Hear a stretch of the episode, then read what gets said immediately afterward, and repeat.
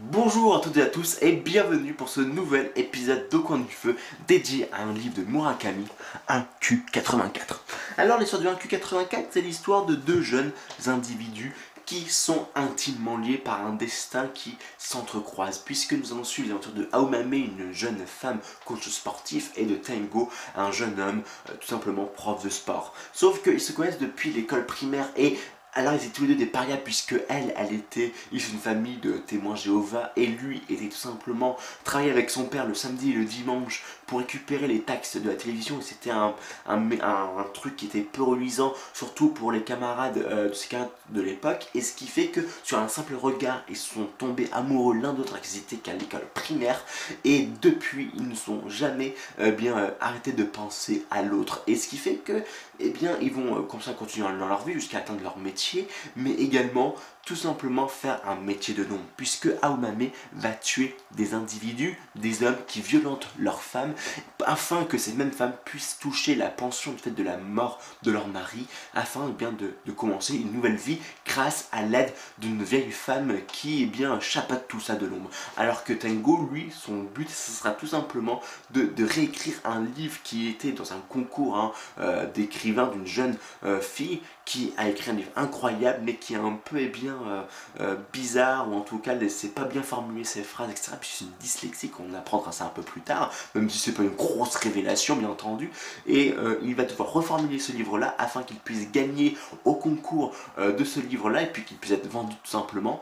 sauf que eh bien ces deux métiers en tout cas ces deux missions là vont être reliés puisque en fin de compte Aomame va devoir tuer le père de la jeune fille qui a écrit ce livre que Tengo doit tout simplement réécrire. Et de ce fait, eh bien, cette famille-là est dans une secte bien particulière qui est dirigée, entre guillemets, par des êtres fantastiques dans le premier sens du terme, c'est-à-dire extraordinaires, qui eh bien, peuvent nous faire penser à un 1984 de, avec, Big Brother, et c'est là où est le lien avec, bien entendu, ce fameux livre de 1984. Enfin bref, et ce qui fait que euh, durant cette histoire qui va être sur pratiquement 9 mois, on va simplement voir l'évolution de ces deux personnages-là et enfin et finalement leur rencontre finale où ils vont pouvoir vivre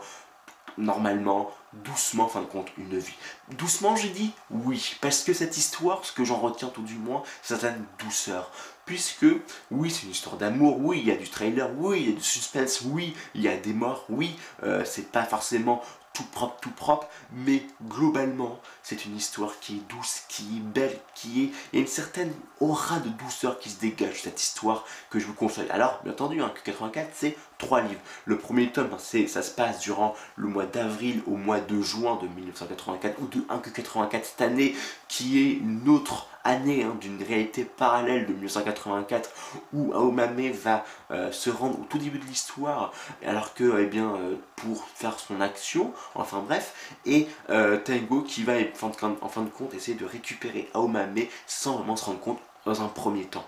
et je dois dire que cette imbrication, en fin de compte, on va faire un chapitre, on va voir, on va suivre les invités d'Aomame, puis un chapitre, on va voir Tengo, puis Aomame, puis Tengo, puis Aomame, puis Tengo, etc., etc., où il qu'une seule fois cette action a été coupée au début du livre d'octobre-décembre avec un enquêteur qui poursuivait Aomame et qui a vu le lien qu'il y avait entre Aomame et Tengo, eh bien, euh, je, trouve vraiment que ça rajoute quelque chose de supplémentaire. Alors, bien entendu, hein, je vous conseille ce livre-là, même si cette trilogie-là, même si hein, c'est une trilogie, ça fait que le livre est un peu long, parce que bah, le, premier tome, hein, il fait quand même euh, pratiquement 600 pages, enfin 550 pages dans la version que j'ai, avec ici le second livre qui est pareil de la même longueur à, peu près, un petit peu moins, on est plus de 450 pages, 500 euh, pages, et enfin euh, le dernier livre qui est beaucoup plus long bien entendu, où il fait vraiment 650 euh, pages, enfin 610, 615 pages. Et ce qui fait que même si globalement ça fait un sacré, un sacré morceau, il n'empêche que l'histoire bien se lit très rapidement, très simplement, et c'est plutôt bien écrit, hein. la prose est vraiment assez belle, alors pas incroyablement belle, mais elle est très belle quand même. Et, l'histoire s'enchaîne et on a vraiment envie de savoir la suite. Et c'est, ça, enfin,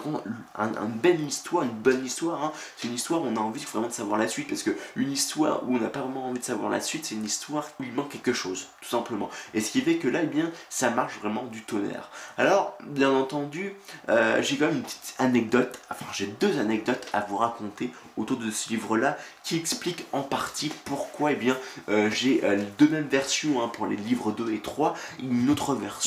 pour le livre numéro 1. Un, un camarade qui m'avait conseillé de lire ce livre-là, donc, et donc j'avais voulu commencer à le lire, donc euh, c'était en 2013, et le livre-là, eh bien, il n'y était plus là où je suis allé, dans la librairie où je suis allé. Et, même, je me souviens de cette première anecdote, c'est que j'avais demandé à euh, la personne qui s'occupait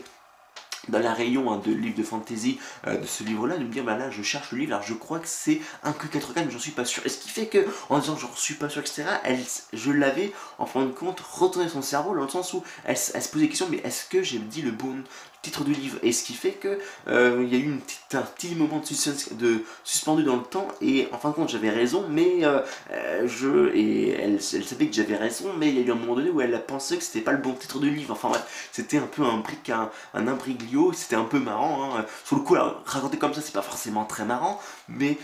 imaginez comme la scène. Prenez deux secondes pour imaginer la scène et vous verrez, ça peut être marrant. Et ce qui fait qu'elle l'avait plus. J'avais lu donc un autre livre, La fin des temps,